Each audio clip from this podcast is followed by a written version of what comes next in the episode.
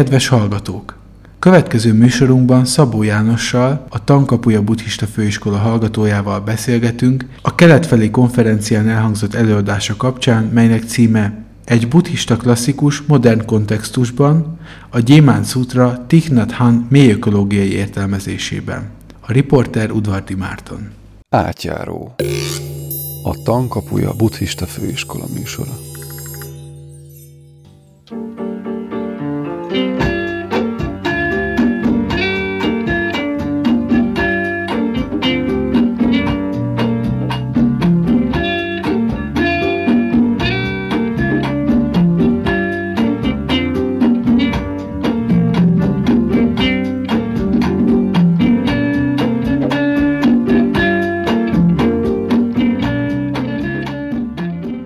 Szervusz János, üdvözlöm a hallgatókat!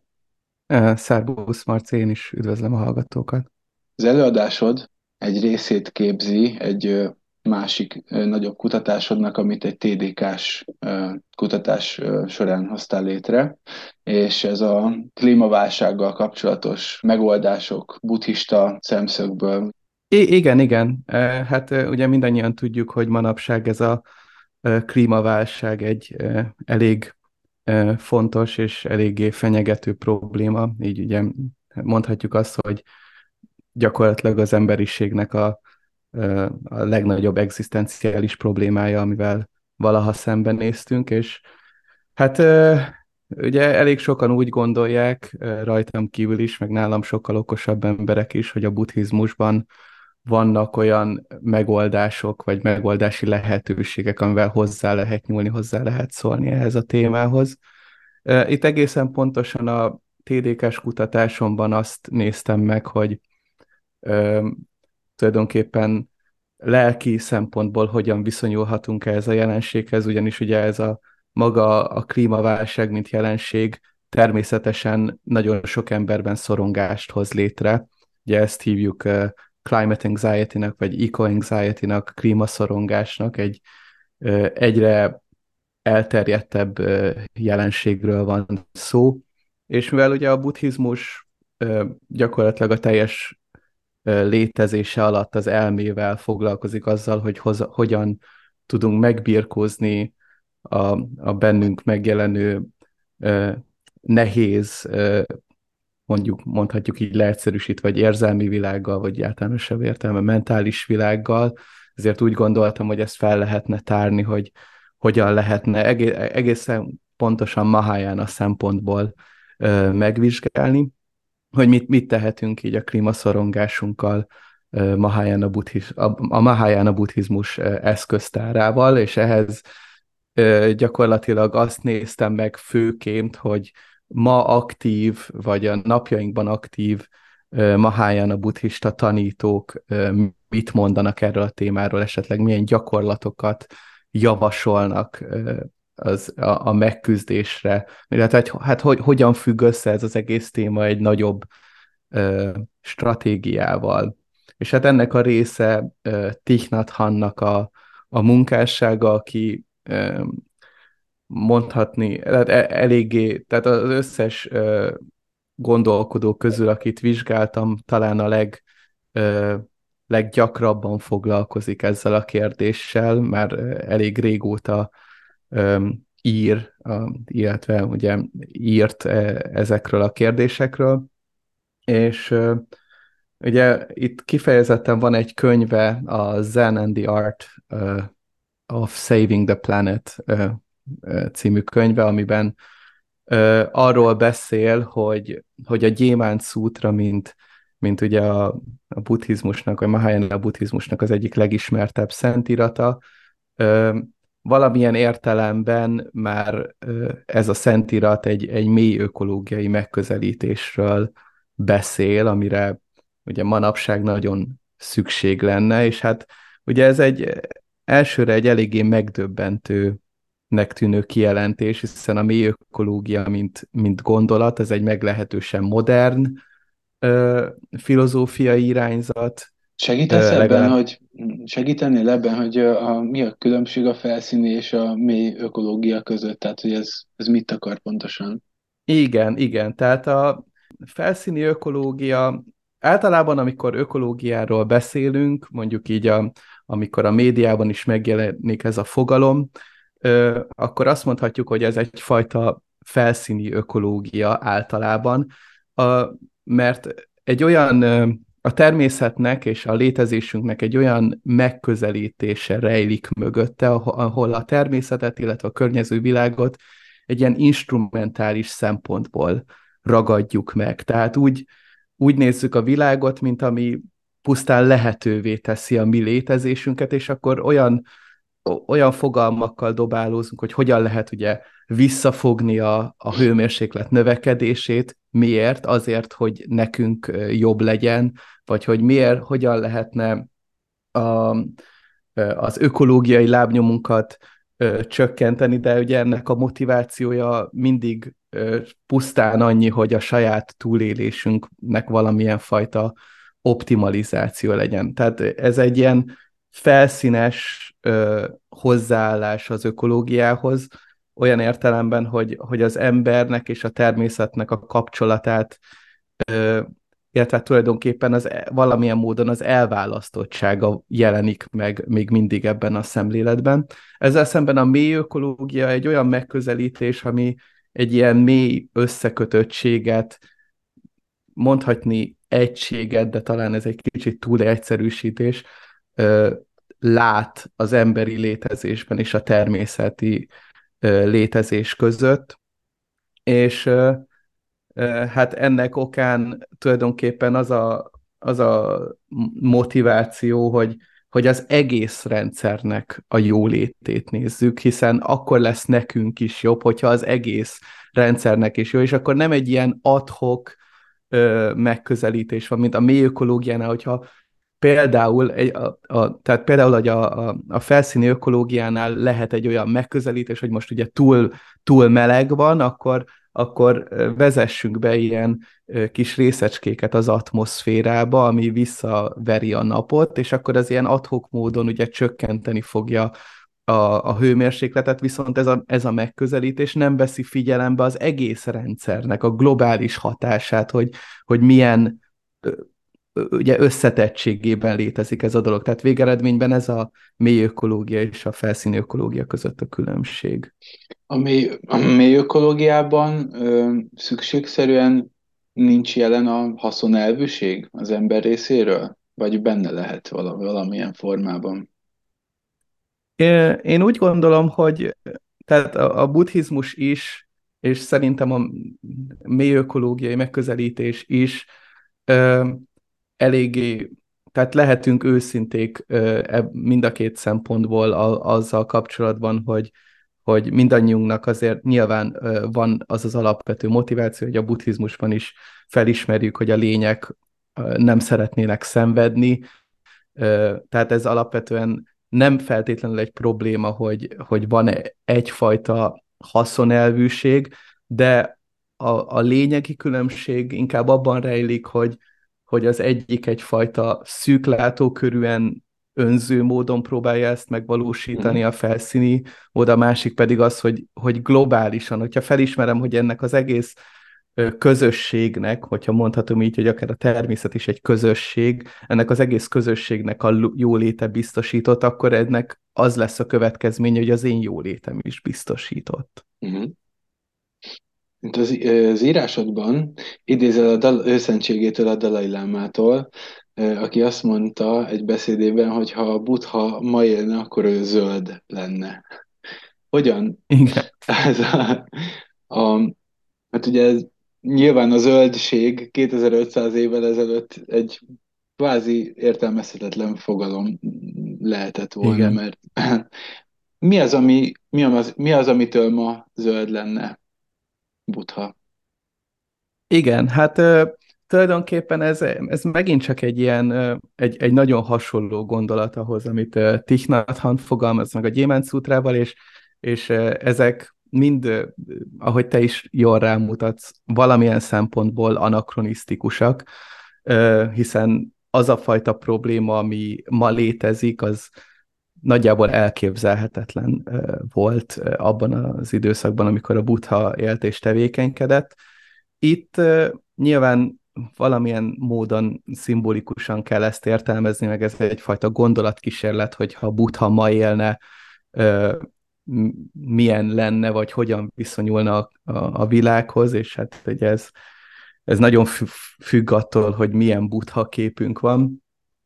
Egyébként Thich Nhat Hanh mondja még azt, azt hiszem ezt is lehivatkoztam a dolgozatomban, hogy ha Buddha ma élne, akkor kötelezővé tenni a recyclingot is, tehát hogy lenne egy ilyen precept az 5 fogadalom mellett, hogy a szemétnek az újrahasznosítása az egy ilyen kötelező dolog lenne. Tehát itt alapvetően arra kell gondolni igazából, hogy a buddhizmusnek van egy ilyen nagy, tehát ugye a jellemző megközelítése nagyon hasonló a mély ökológiához, annyiban, hogy a dolgoknak egy ilyen mélyen összekapcsolódó, interdependens nézetét adja, tehát hogy úgy tekintünk a világra, mint ahol mindennel mélyen összefügg, ahol a dolgoknak maga, tehát az én létezésem is igazából a létezésnek minden elemétől alapvetően függ, ezért nem lehet semmit végérvényesen elválasztani, és hát ugye a Buddháról azt gondoljuk, hogy ő egy végtelenül bölcs valaki volt, tehát nem, szerintem talán nem olyan nagy túlzás azt gondolni, hogy ő, hogyha ma élne, akkor ő is úgy gondolná, hogy hát hogyha választhatunk a között, hogy a fürdővízbe, amiben ülünk, abba belepisilünk, vagy megpróbáljuk valahogyan úgy intézni a dolgokat, hogy itt mindenkinek jó legyen, akkor inkább az utóbbit választaná. Térjünk rá akkor konkrétan erre a fő témájára az előadásodnak. Ugye itt van egy nagyon fontos idézet a Gyémánt Szútrából, amire épül tulajdonképpen az egész, vagy hát egy egész szisztéma van felhúzva rá. Ha nem bánod, ezt felolvasom. Miért van ez így? Szuputi, ha egy bodhisattva még mindig azt gondolja, hogy létezik egy én, egy személy, egy élőlény, vagy egy élettartam, akkor ő nem igazi bodhisattva. Igen. Ebből indul ki. Ebből. Tehát ez a négyesség, ez újra meg újra visszatér több helyen a szútrában. No, hát hogy lesz ebből, vagy hogy nem lesz ebből igazi mély ökológia? Igen. Hát szóval amit szeretnék erről elsősorban mondani, hogy kifejezetten ez a fordítás, amit itt most felolvastál, ez Thich Nhat Hanhnak a fordítása, illetve annak az angol szövegnek az általam elkövetett magyar fordítása, ami így fordítja ezt a 4 koncepciót, hogy én, személy, élőlény és élettartam. És hát igazából nagyrészt a kutatásomban azon megyek végig, hogy ezt a 4 fogalmat hogyan lehet visszavezetni a vietnámin, a kínain át a szanszkrit eredetihez, illetve hát, hogy ezeknek a különböző jelentésváltozatai.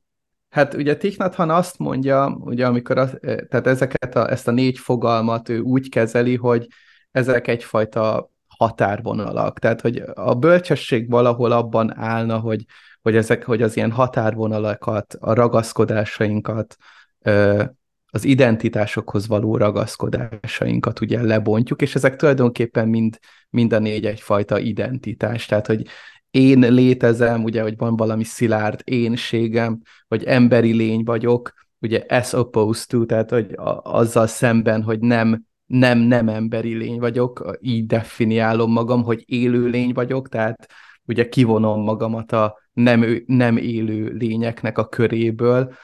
Az élettartam egy picit kilóg, és emiatt érdekes, de tulajdonképpen ez is egyfajta lehatárolást jelent, hogy tehát például amikor ugye az élettartam nézetével rendelkezem, Thich Nhat Hanh szerint, vagy ehhez ragaszkodom, akkor könnyen eshetek egy olyan gondolati sémába, hogy hát tulajdonképpen nekem ezzel a környezetváltozással annyit nem is kéne foglalkoznom, mert lehet, hogy ez itt nagyon elromlanak a dolgok, de tulajdonképpen amíg én élek, addig még úgy, ahogy rendben leszünk, és akkor igazából ez már engem úgy nem érint. Tehát, hogyha ezeken a határokon túl tudunk lépni, akkor tudunk belépni egy ilyen mélyebb ökológiai szemléletbe, Thich Nhat Hanh szerint. És akkor ezekhez kapcsolódóan vannak konkrétan kontemplációs tárgyak, vagy meditáció, amik arra hivatottak, hogy ezt a klímaszorongást csökkentsék, feloldják buddhista módszerekkel. Így van. Tehát tulajdonképpen hát ez egy ugye visszatérő jelenség, mondhatni, hogy a szent szövegeket, köztük a buddhista szent szövegeket is ugye lehet kontemplációs eszközként, meditációs gyakorlatként kezelni, és Thich Nhat Hanh is nagyjából így kezeli ezt a 4 fogalmat, és ő egyfajta meditációs gyakorlatként végig is vezet rajtuk, tehát hogy fokozatosan meglássuk ezeknek a folyamatoknak az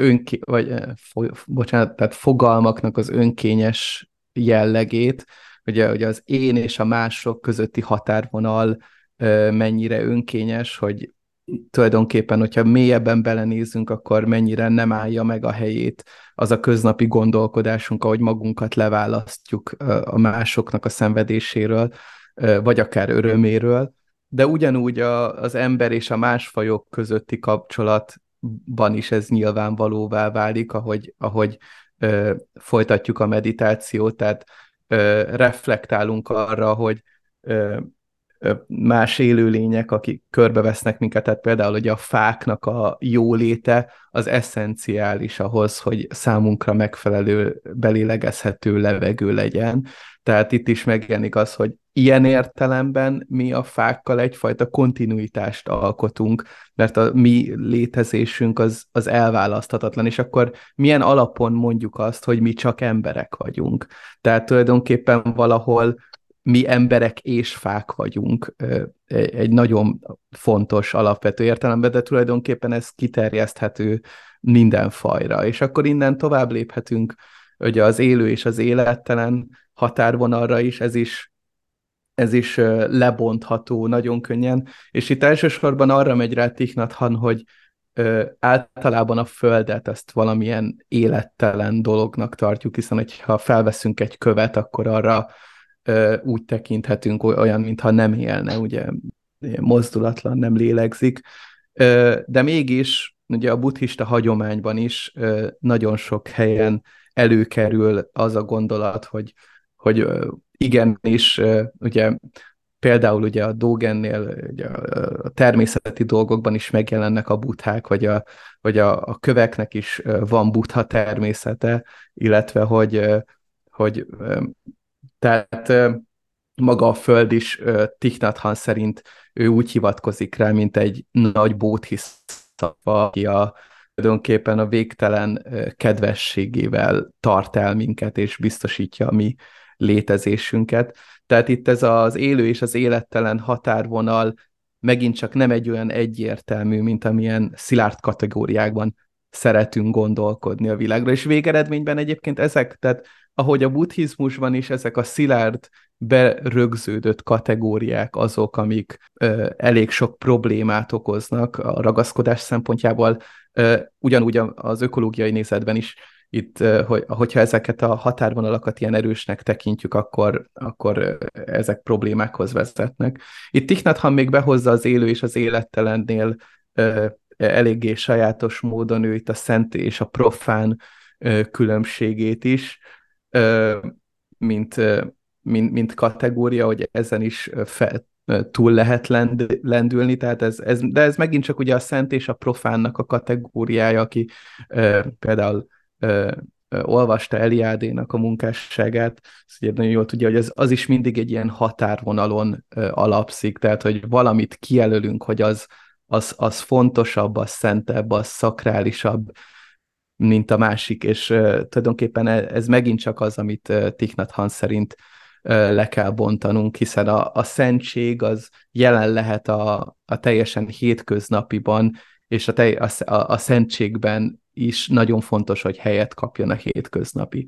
És utána ez az élettartam, Ez meg az, amiről egy picit már beszéltem, tehát, hogy az emberi lépték az, hogy a mi emberi, akár nem is csak arról van szó, hogy itt az egyéni életünknek a hossza, hanem hogy az emberi civilizáció, mint gondolkodási kategória, vagy akár az, hogy meddig marad fent a magyar nép, vagy az európai kultúra. Ugye nagyon sokan szoronganak, ez is egyfajta szorongás, amire sokszor a politika is rájátszik, hogy a mi civilizációnkat fenyegeti egy másik civilizáció, amikor egyébként, hogyha egy picit ellazulunk ebben, akkor látjuk, hogy eddig az összes civilizáció elpusztult előttünk, és felváltotta másik civilizáció, és valahol ez egy teljesen természetes és normális folyamat, és még csak ezt se lehet mondani egyértelműen, hogyha belemegyünk egy picit, hogy elpusztult, mert mindig van valami, ugye most a keresztény kultúrában is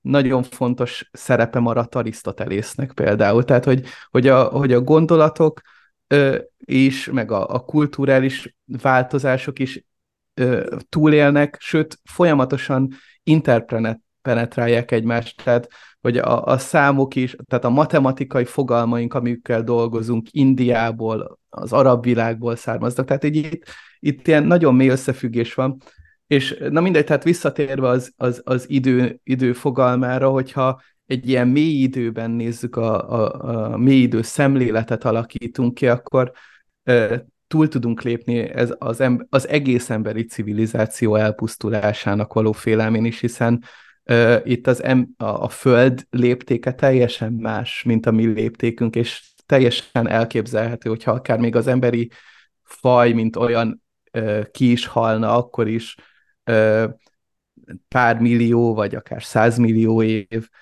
múlva más intelligens lények lakhatják a bolygót, ami tud ugyanolyan csodálatos lenni, mint az emberi civilizáció.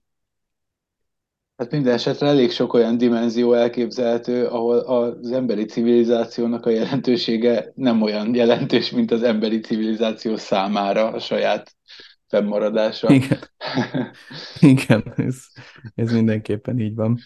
Még az jutott eszembe, volt egy korábbi beszélgetésem Téglási Ádámmal, és a fák kapcsán, ahogy beszélte a fákról, az Ádám mondta, hogy gondoljuk el, hogy még a fa, az, hogy milyen a kapcsolat az embernek a fával, az egy dolog, de hogy egyáltalán a fa hol ér véget, hogy a napnál kezdődik, a napsugarakkal, tehát hogy gyakorlatilag átvitt értelemben az égbe nyúlik a vége a fának, mert a napfény nélkül nincs, tehát azt hasznosítja, az összes folyamata, meg ugye lenyúlik a Föld mélyébe, és hogy csomó dimenziója van az élővilágnak, amit nem szoktunk hozzá gondolni. A kecskéhez, hogy az is a napfényből van, mert a fűhez is kell a napfény, stb. Tehát, hogy ezek elég messzire mutatnak.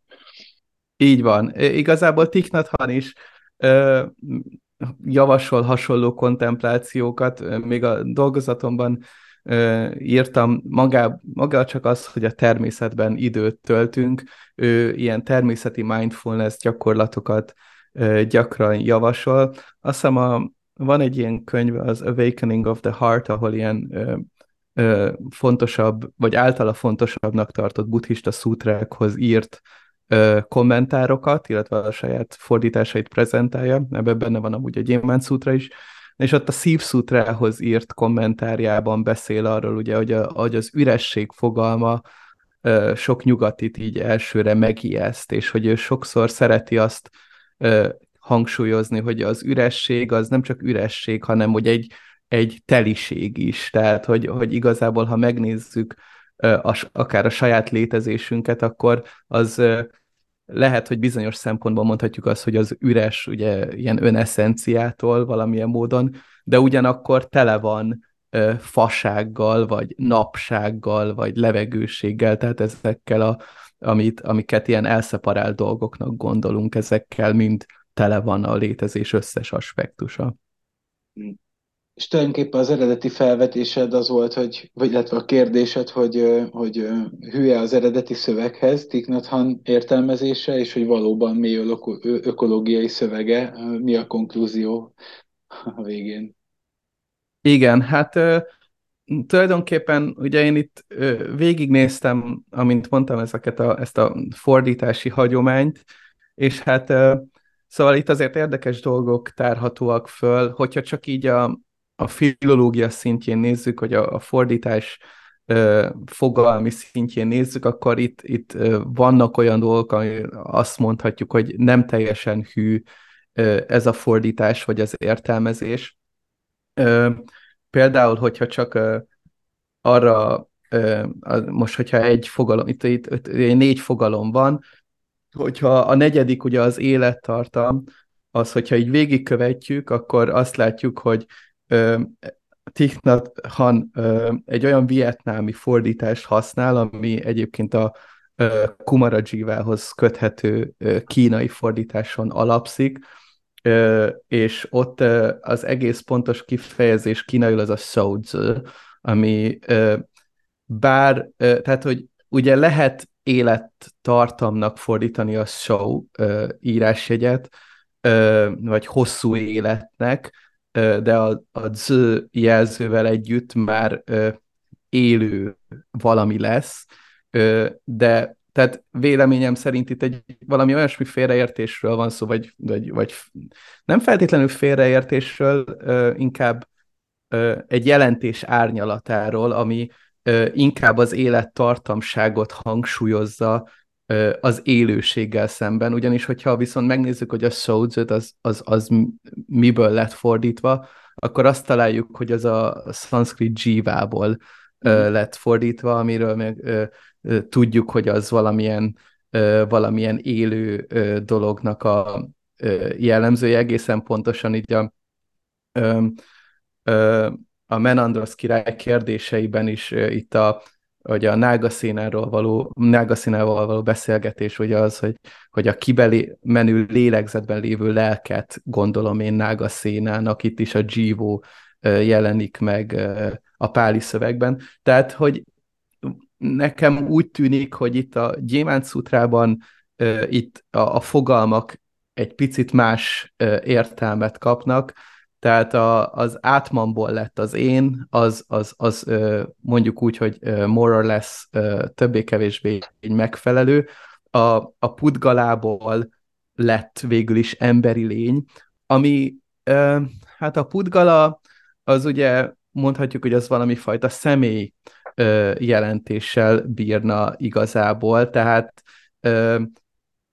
csak a kínaiban a ren az ember írásjegyével fordították, aminek szintén van egy ilyen személy jelentése, de végeredményben így már a pudgalából az emberi lénybe eljutni, mint emberi faj, ugye az egy picit mondjuk úgy, hogy túlzás. A szatva az Chongsheng, mint ugye az érző lények sokasága a kínai fordításban, és hát ugye a szatva meg az élőlények végül is valamilyen módon megfeleltethetők egymásra. Itt inkább az a lényeg, hogy egyfajta elkülönült érző létező van, és ugye a dzsíva még az utolsó, az mondja, az élettel bíró lény, és nem feltétlenül élettartam. Tehát, hogyha csak ilyen szövegi elemzés szinten nézzük, akkor azt kell, hogy mondjuk, hogy bár ezek az egyéni terminusoknak a fordításai nem teljesen tükrözik az eredetit, de mind a kettőben, ami egy összekötő szál, az az, hogy itt mind a kettő értelmezésben az identitásoknak a határok, ezeknek a határoknak az elengedéséről van szó, és most ebből a szempontból mindegy, hogy a Thich Nhat Hanh egyfajta, mint egy ilyen tojáshéj, hogy élőlény, emberi lény, én így nézzük az identitást, vagy úgy, hogy a lényegi én, amikor így gondolunk, az megjelenhet úgy, mint pudgala, mint karmikus személy, vagy mint dzsíva, hogy él. Ez ebből a szempontból teljesen mindegy. A lényeg, hogy ezeket a kategóriákat meg kell haladnunk ahhoz, hogy valamilyen módon nyitottabbak legyünk arra, hogy hogyan is van a világ valójában. Köszönöm szépen. Még egy olyan kérdésem lenne, hogy meg szabad-e osztani a Mindful in a Burning House, tehát a TDK-s kutatásodnak magát a szövegét az adásnaplóban, hogy elérhető legyen a hallgatók számára? Számomra ez rendben van. Igazából én ezt már valamennyire ki is küldtem egy pár embernek, mert tehát szerintem kapcsolódik ide, hogy itt a főiskolán, nem tudom, hogy találkoztál ezzel, így elkezdtünk egy ilyen kisebb ilyen gyakorlókört, már egy ilyen kisebb találkozónk volt is, de csak így online, majd valószínűleg tartom, hogy a fél év során, amikor újraindul, egy picit mélyebben bele tudunk menni. Úgy hívjuk, hogy Ecosattva kör, ahol kifejezetten ezekkel a buddhizmus és az ökológiai kérdéseknek a vizsgálatával foglalkozunk gyakorlati szinten, hogy hogyan tudjuk a buddhizmus gyakorlatát integrálni egy ilyen környezettudatosabb létezésbe. Úgyhogy igazából én úgy gondolom, hogy ha valakinek segít ez a dolgozat, akkor azt én örülök neki, úgyhogy nyugodtan osszátok meg. Szuper, köszönjük. Akkor az adásnak az oldalán ez is megtalálható lesz. És hát köszönöm szépen a beszélgetést. Én is köszönöm a beszélgetést, és szép napot kívánok mindenkinek. Köszönöm. Sziasztok!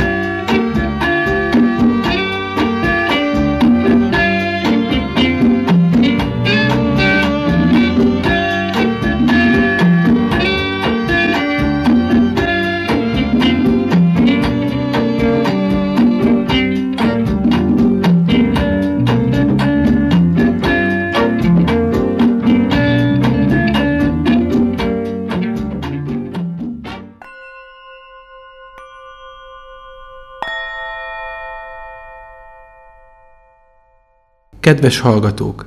Beszélgetést hallhattak Szabó Jánossal a Kelet Felé Konferenciára készült előadása kapcsán. A riportot Udvardi Márton készítette.